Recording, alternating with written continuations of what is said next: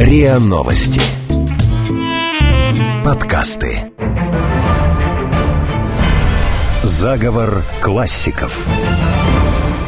Как Колумб открыл Америку, так Гуковский открыл русскую литературу XVIII века, описал во всех подробностях поэзию и драматургию русского классицизма. В молодости близок к формалистам, рано стал профессором, свободный стиль его лекций обожали студенты. Обладал феноменальной эрудицией и памятью. В зрелые годы занимался Пушкиным и Гоголем. Был репрессирован в 1949 году. Годом позже умер в тюрьме. Гордость нашей филологии. Гуковский. Итоги русского классицизма классицизма.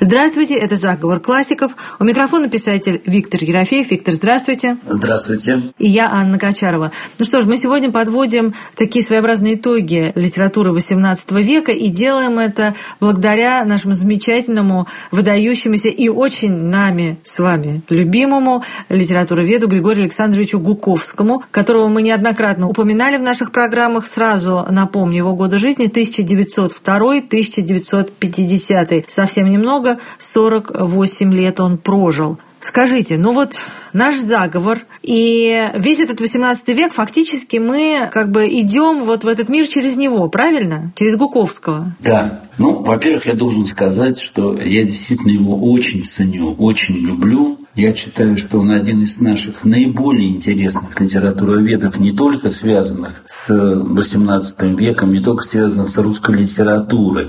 Он вообще вот такой красавец, как Бахтин, например. Ну, я имею в виду эрудированный философ, человек, который создал какую-то свою собственную концепцию, блестящий, абсолютно и фантастический. А не представь себе, он знал наизусть все стихи XVIII века, все. Да, я об этом прочитала, была поражена. Да, он просто знал все стихи. Я не думаю, что этих стихов было миллион, потому что все-таки и не так было много блестящих авторов, но он знал и стихи неизвестных авторов, тех авторов, которых мы, там, Ржевский или Петров, которых мы не брали, но потому что они вообще где-то на маргинале. А он всех их знал. И вот этот человек создал свою концепцию XVIII века, и не случайно, мне кажется. Дело в том, что после революции возникла такая ситуация, что человек должен был выбрать не только литературу, он должен был выбрать свою позицию. И да, мне безусловно. кажется, что Гуковский выбрал свою позицию как фрондер, не дворянская фронта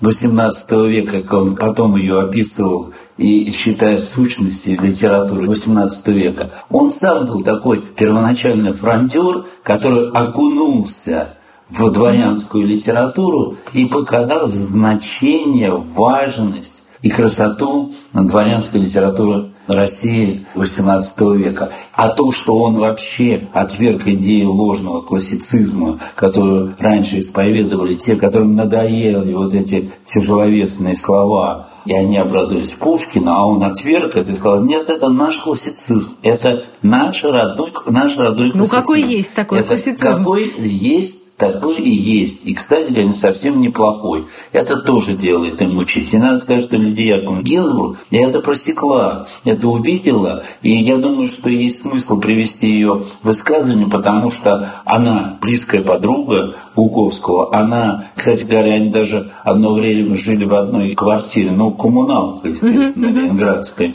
Ну, и она же тоже занималась 18 веком. Она занималась... Началом 19 да, да? Да, она занималась угу. разными литературами. Он и она были теоретиками еще литературы, так отметим, но каждый базировался на своей литературе. Так вот, она, по-моему, очень, как используя жаргонные слова, она просекла. Кстати говоря, он любил жаргонные слова Луковский. Его дочка рассказывает, что он там любил такие слова, как хилый, хилявый, и вообще это все. Ну, это удивительно, да, когда серьезный да, ученый да, так да, вот, да. вот в легкую употребляет эти да, слова. Послушаем э, Гинзбург, она очень точно, по-моему, определила. У Гуковского в ранней молодости был особый комплекс противостояния. Туда входила разная архаика, вкус к дворянскому укладу русской жизни. Эта наивная, задиристая позиция принесла, как ни странно, отличные плоды открытие русской литературы XVIII века. Гуковский был резко талантлив, поэтому он извлекал интересное из любого, к чему подключался. Так было у него с культурой символистского типа, включая религиозный опыт, с формализмом, с марксизмом. Ну, я признаюсь, что для меня статьи Гуковского, его тексты стали безусловным открытием за время работы над нашим проектом, и это, в общем, конечно, наслаждение, потому что, в отличие от многих замечательных и интересных литературоведов, что, по-моему, бесценно всегда в любой научной литературе, это легкость стиля. Это когда ты читаешь научную книгу, и тебе не надо перечитывать по два-три раза одну и ту же фразу, чувствовать себя, в общем, очень глупым, таким маленьким человеком, который недостоин этой литературы большой. Согласен. Но самое интересное заключается в том, что он не только сам был потрясающий лектор, потрясающий собеседник, потрясающий спорщик, но он вдохнул жизнь и в своих учеников. Лотман, его ученик. Да, безусловно, есть, в общем, безусловно. И Лотман также легко читать. Среди вот этих людей конца 40-х годов он нашел как Гоненкова, который тоже блестящий. Угу. Человека мы тоже не раз его мы, цитировали. Да, и будем сегодня его вспоминать. с гордостью говорил. Это Цицерон. Так он восхищался, как он... И Серн, которого я лично знал, и который был тоже блестящий абсолютно литературовед, я встретился с ним в Америке, такого, знаете, ясного, разумного сознания. Вообще они русские картезианцы, то есть те люди, которые ясностью ума могли анализировать очень глубоко свои темы, литературные и своих героев. Но мне кажется, еще безусловный плюс вот этой научной литературы – это образец того, как надо работать с текстом. Вот когда читаешь такие книги, потом ты эти принципы вообще можешь, мне кажется, иногда применить в самых неожиданных э, вещах и пользоваться этим методом. Это просто замечательно, это наслаждение. Это абсолютно точно. А вот вы сказали о том, что вот он сформулировал как бы свою концепцию XVIII века. А если коротко суммировать, лаконично попытаться изложить, в чем она? Если коротко, это совсем невозможно. Ну, это, конечно, сложно, да, но давайте сложно, попробуем. Да. Он поставил перед собой задачу и ее выполнил. Он описал русский классицизм.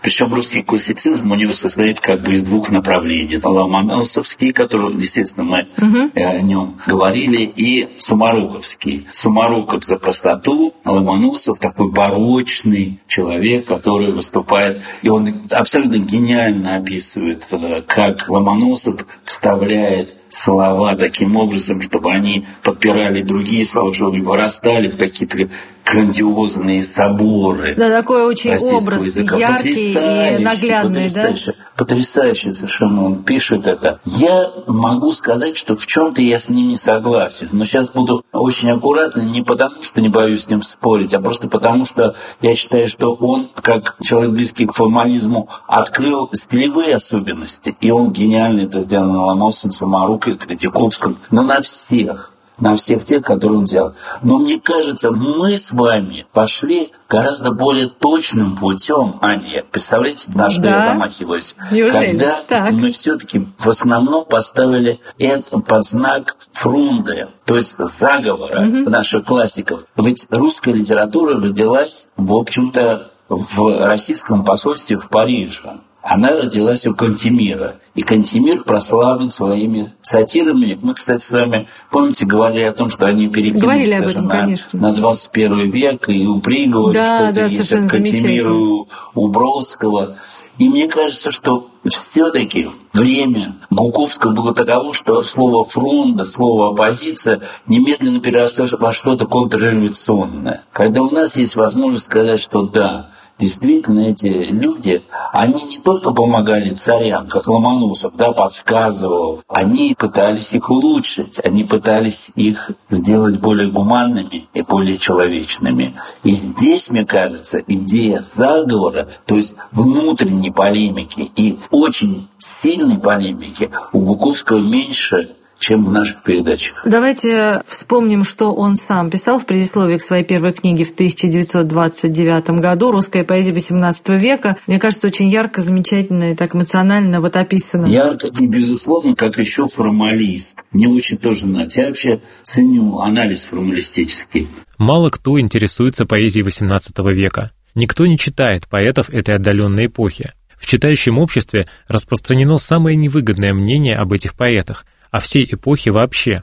XVIII век представляется унылой пустыней классицизма, или еще хуже, ложно-классицизма, где все поэтические произведения не оригинальны, не индивидуальны, похожи друг на друга, безнадежно устарели. Так ли это? Чтобы ответить на этот вопрос, необходимо сначала более беспристрастно и более пристально взглянуть на самые факты. Необходимо узнать XVIII век, увидеть его. Пульс литературной жизни бился сильно, молодо.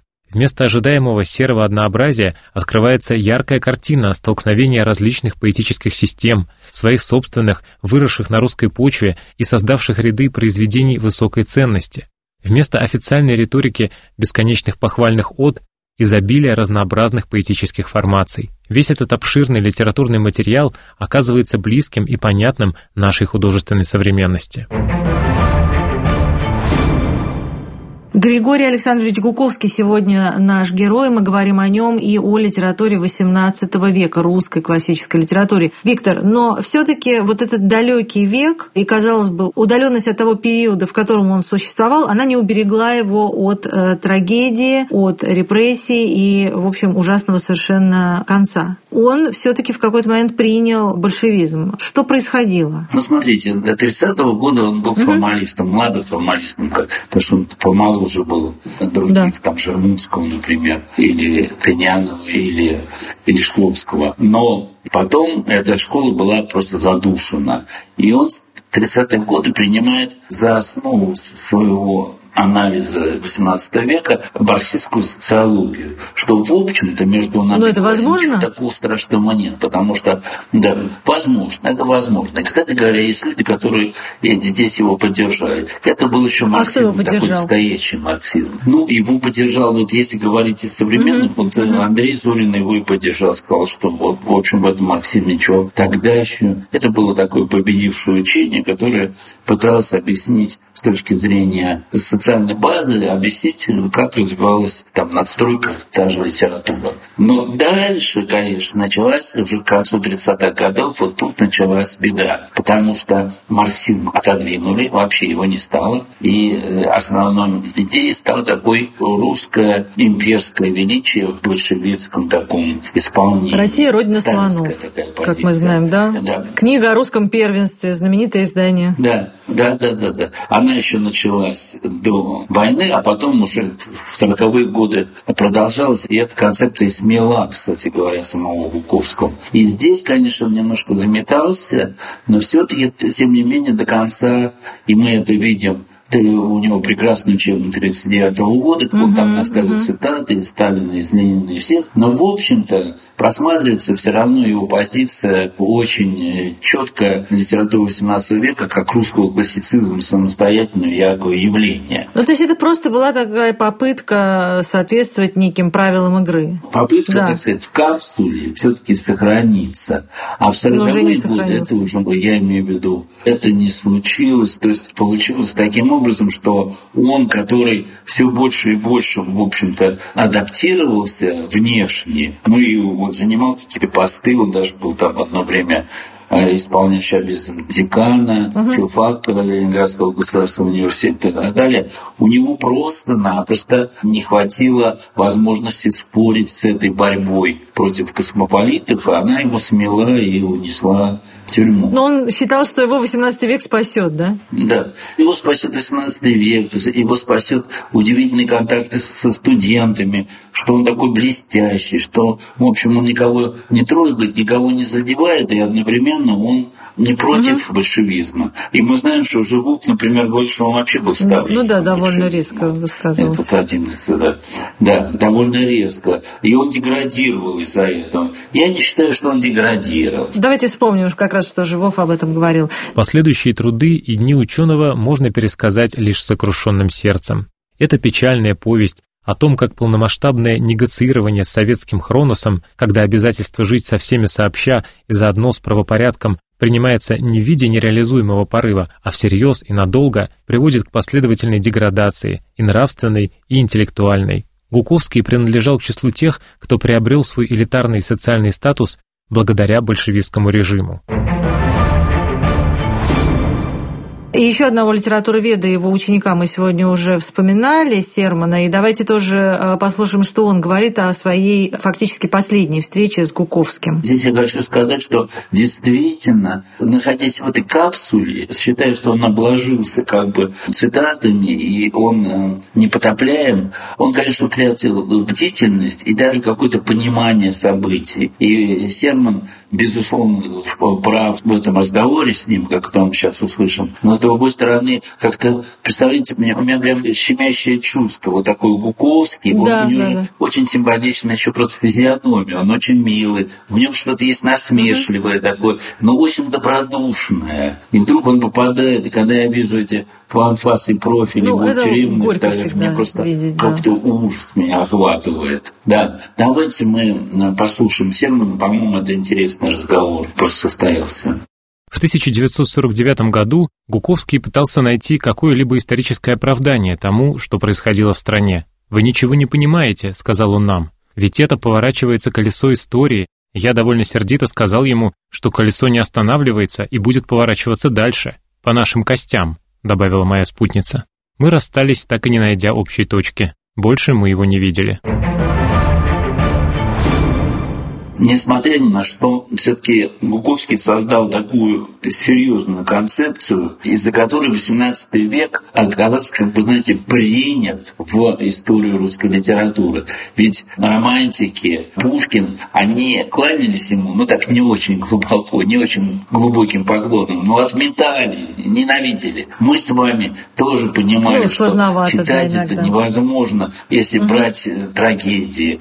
Стихи многие очень забавные забавные, симпатичные. Но с другой стороны, ну, мы должны были пройти через это. У нас еще не сформировался язык в XVIII веке. У нас была куча разных проблем, и поэтому эти люди, которых проанализировал Гуговский, очень важны. И он нашел тот философский ключ к ним, который даже не оспаривает и тот самый Жубов, который его критикует за согласие с большевиками. Давайте его послушаем. Гуковский стремился пойти дальше описания литературной эволюции в понятиях школ, направлений, традиций и установить основу эстетического бытия произведений отдельного периода, найти, по его словам, общие предпосылки эстетического мышления эпохи как высшего единства. Виктор, но согласитесь, что во всех текстах Буковского XVIII век самые его разные авторы, они просто оживают и становятся людьми со своими характерами, привычками. Ну, то есть это вообще читается как такая художественная литература фактически, отнюдь не как научная литература вот в таком суровом понимании. Да, у меня даже такое впечатление, что он оживил их больше, чем они на самом деле да, были Да, да, совершенно верно. То есть это, в общем, в какой-то степени даже театральное представление XVIII века, и судя по тому, что он был гениальный совершенно лектор, то, наверное, вот это... Артистичность ему помогала. Артистичность, да, угу, кафедральная. Угу. С кафедры он перешла в книги. Нет, замечательно. Я, в общем, конечно, очень стал большим поклонником Гуковского и очень его ценю. И тем более я с радостью узнал, что он и человек-то был какой-то фантастический. Ну, в общем, да, все о нем отзываются очень хорошо. О человеческих качествах все. И о том, что он потом стал заниматься Пушкиным, как бы полез не в те сани, да. уже там был разлад. Но это не важно. Ему вообще хотелось выстроить концепцию очень широкую, но мне она, кстати, не очень понятна. Он говорил, что вообще русская литература выстраивается в такую концепцию государства, это 18 век, потом романтики, личность, а дальше народ. Ну, какой народ у, реалистов, я этого совершенно не... Какой Достоевский народ, какой Толстой, я этого не понимаю. И мне тут кажется, что и слава богу, что до этого не дошло. Ну, не каждая концепция выстраивается в концепцию, скажем так. Да, да. Не потому, что там конец был страшный, а потому, что просто он гораздо интересен в своих каких-то наблюдениях философских, привязанных к, к тексту, чем угу. к такой вот социологической концепции. Но насчет человека. Вы знаете, всегда важно какую-то найти деталь, и из этой детали разрастается вообще представление о человеке. А Наталья Долинина, его дочь, она и учительница была, и писателем, она рассказала историю, которую вот мне хочется, чтобы мы все вместе ее послушали, о своем детстве и о том, как папа едет с ними в Киев, с мамой и с ней. Мы поехали в Киев. Два билета были в мягком вагоне. один в общем. Отец посадил нас с матерью в мягкий, сам пошел в общий и бегал всю дорогу из вагона в вагон. В Киев он приехал с радикулитом. Такого слова он не произносил, это называлось «прострел». Глядя из окна гостиницы, как он идет читать лекцию, вытянув шею, она не поворачивалась, и вздрагивая от боли в пояснице, я впервые поняла, что один человек может пожертвовать многим для другого, если любит. Но мы сегодня можем вспомнить и слова, на самом деле очень горькие слова его правнучки, которая уже пишет о его уходе из жизни и, в общем, о сегодняшней какой-то памяти об этом выдающемся ученом. У большого русского ученого и моего прадеда Григория Александровича Гуковского нет могилы. Он умер под следствием по ленинградскому делу в Лефортово 2 апреля 1950 года. Его ученикам через пять лет на Лубянке скажут, что тело бросили в яму с известью. Насколько я знаю, на доме, где он жил, сейчас уже появилась э, мемориальная табличка. Последний адрес на месте дома, да, как это бывает. Ну, в общем, хотя бы так, да, как-то отмечено. Ну и главное, наверное, то, что мы читаем его книги, и вот так сегодня воодушевленно и вдохновенно, в общем, о нем говорим, и с удовольствием ведь читаем его. С удовольствием читаем и с удовольствием говорим о том, что он, в общем, вернул нам 18 век. Ведь без него он был потерян. Абсолютно, Потому абсолютно, что конечно. Все, знаете, с такой гримасой, причем э, разные гримасы, и презрение, и, с другой стороны, просто неудовольствие говорить о том, что русская литература началась с Карамзина, из Фанвизина, и действительно читаемая литература, безусловно, связана с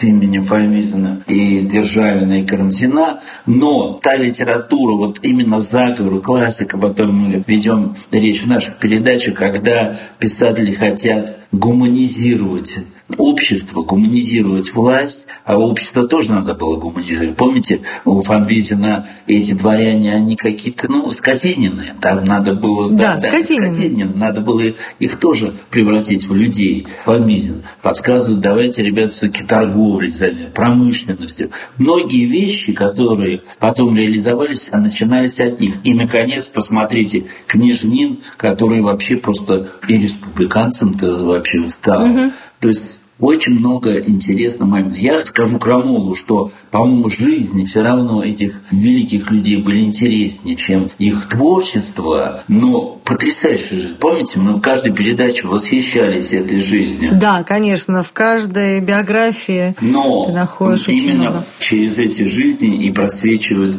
идеи и творчество, о которых так замечательно говорил Гуковский, а в качестве того, насколько они были такими, ну, живыми, что ли, настолько живыми. Тут можно привести цитату из неведомого студента безымянного, который написал, ну, я даже не знаю, это не эпиграмма, это просто такой стишок. Ну, четверостишье о Гуковском, да? Посвященный профессору. О, если бы и днесь вернулось все опять, Державин жил бы вновь и Тредьяковский, какой урок прекрасный мог им дать Григорий Александрович Гуковский. Виктор, ну мы выяснили, что Гуковский открыл э, нам 18 век. Кому-то вернул, а кому-то просто открыл, как мне, например. Что еще? Чему еще он нас научил? Он научил двум главным вещам филологии. Быть предельно свободным в своем исследовании, предельно свободным, насколько может. Здесь он, э, конечно, близок к Бахтину. И второе, отойти от всех стереотипов, даже если они являются какими-то флагманами того или другого времени. И я поразился, что в советское время такое достаточно застойное, он пишет яркий такой пассаж против стереотипов, и я бы хотел, чтобы мы его послушали. В самом деле, о ком не читаешь за последние годы, все выглядят на одно лицо, и это лицо очень похоже на Бальзака или Льва Толстого. Обо всех же несходствах у нас любят говорить в извинительном тоне. Разве нам не приходилось читать работы, в которых Тютчева стыдливо старались извинить за то, что он был, и то, мол, не совсем, романтиком? Тоже и о молодом Лермонтове, о котором говорят, что не надо верить своим глазам, что он был с молоду спелен в сущности реалистом, но в некоем романтическом гриме. Зачем это? Неужто романтизм даже для той эпохи, когда он был живым и здоровым течением, был грехом? Неужто Тютчев или Лермонтов, Маскарада и Демона нуждаются в извинениях? Надо сказать, что Гуковский был настолько силен в своем художественном воображении, мы отчасти это говорили чуть э, раньше, что создавал сам образы писателей, таких, которые запоминаются. Но мне кажется, что Лотман сказал лучше меня. И точнее. Ну, ученик все-таки, он знаете, что сказал? Говорит, приводит пример какого-то тоже хорошего литературоведа, не будем его обижать, но он говорит, вот у него угу. все писатели, все его герои, они все такие осторожные, оглядываются, внимательные такие. Да, да, да. А у Гуковского, и тут гениально, говорит, а у него все шастают, шастают, шастают.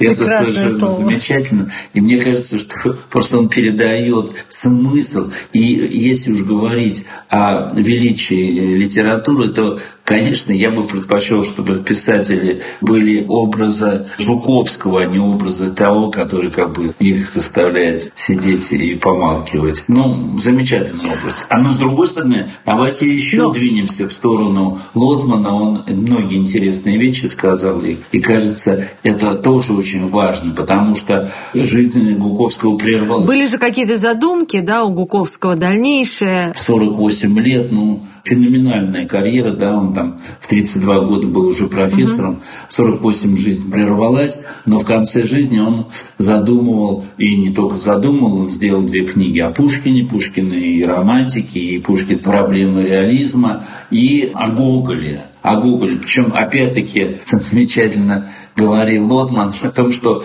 он настолько верил в Гоголя, вот этого фантастического рассказчика, что он как бы вообще не замечал, что тот еще написал и выбранные места из переписки друзья, как будто такого и не было у, у Гоголя, не из идеологического, а именно из-за художественного таких. Вот продолжение Гуковского, это, конечно, видно у Лотмана, потому что он был его ученик и мог проследить. Давайте посмотрим, что бы мог нам еще предложить Гуковский, если бы не так рано не оборвалась его жизнь. Цикл исследований, задуманный Гуковским, не был даже пунктиром намечен перед аудиторией. Его замыслы двух противопоставленных книг о Толстом и Достоевском остаются для нас лишь предметом печальных догадок. Несколько устных докладов, прочитанных им в последний период, дают основания для очень приблизительных выводов о том, чем должна была кончиться серия. Клим Самгин должен был сделаться отправным пунктом для сурового исторического суда над эпохой декаданса. Можно предполагать, что будущее представлялось исследователю как путь к новой пушкинской эпохе.